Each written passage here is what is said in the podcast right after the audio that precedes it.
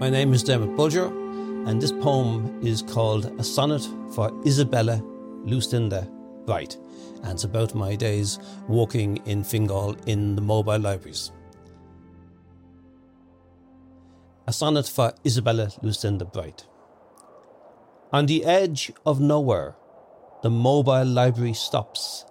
After dusk in January, beside a seaside golf course, surely nobody awaits us on such a stormy night. But a tiny hand appears once we open up the door, arthritic fingers gripping the rail sufficiently tight to let her slowly ascend steep steps into the van.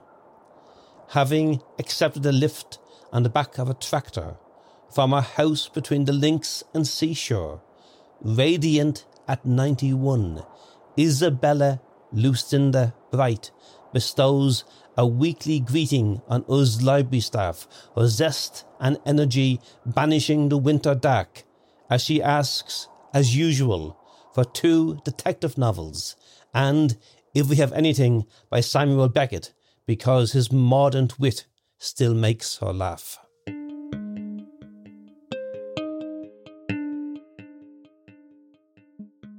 Are like dreams that they're there for a second and they're gone the next minute. You know, you wake up and you're gone. So basically, unless you get those words down, the center, if you get those three or four lines down in, in on any bit of paper, anything else, you can recreate the rest of the poem. You can build a poem. But if you don't write it down immediately, it's gone.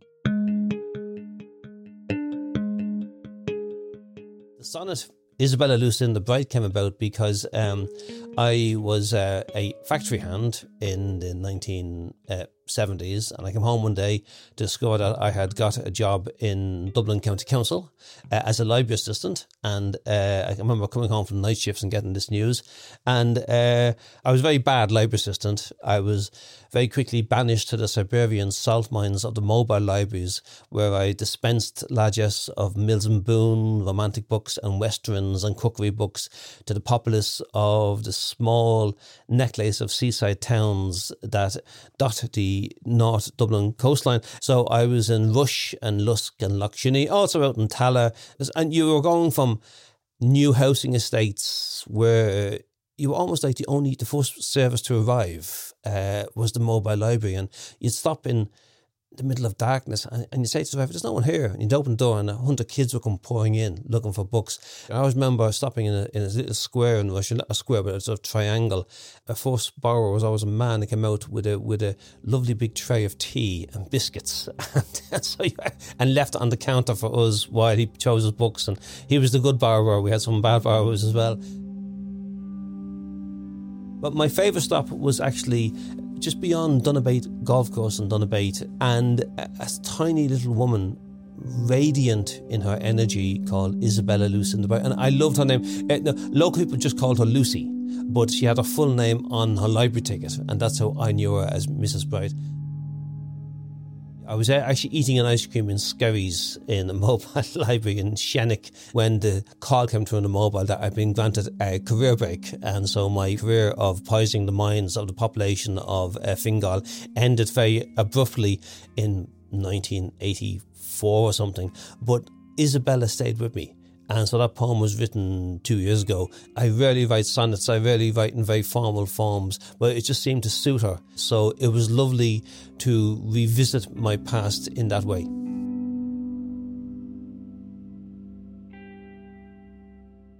What I wanted to capture in the poem was the the stoic radiance of this woman who was unbowed by age and was very, very frail and yet carried a great energy within her.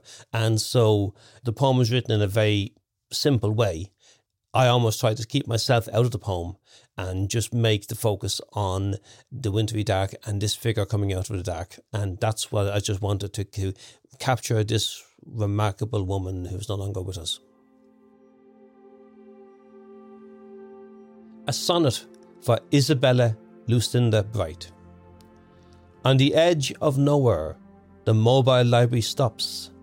After dusk in January, beside a seaside golf course.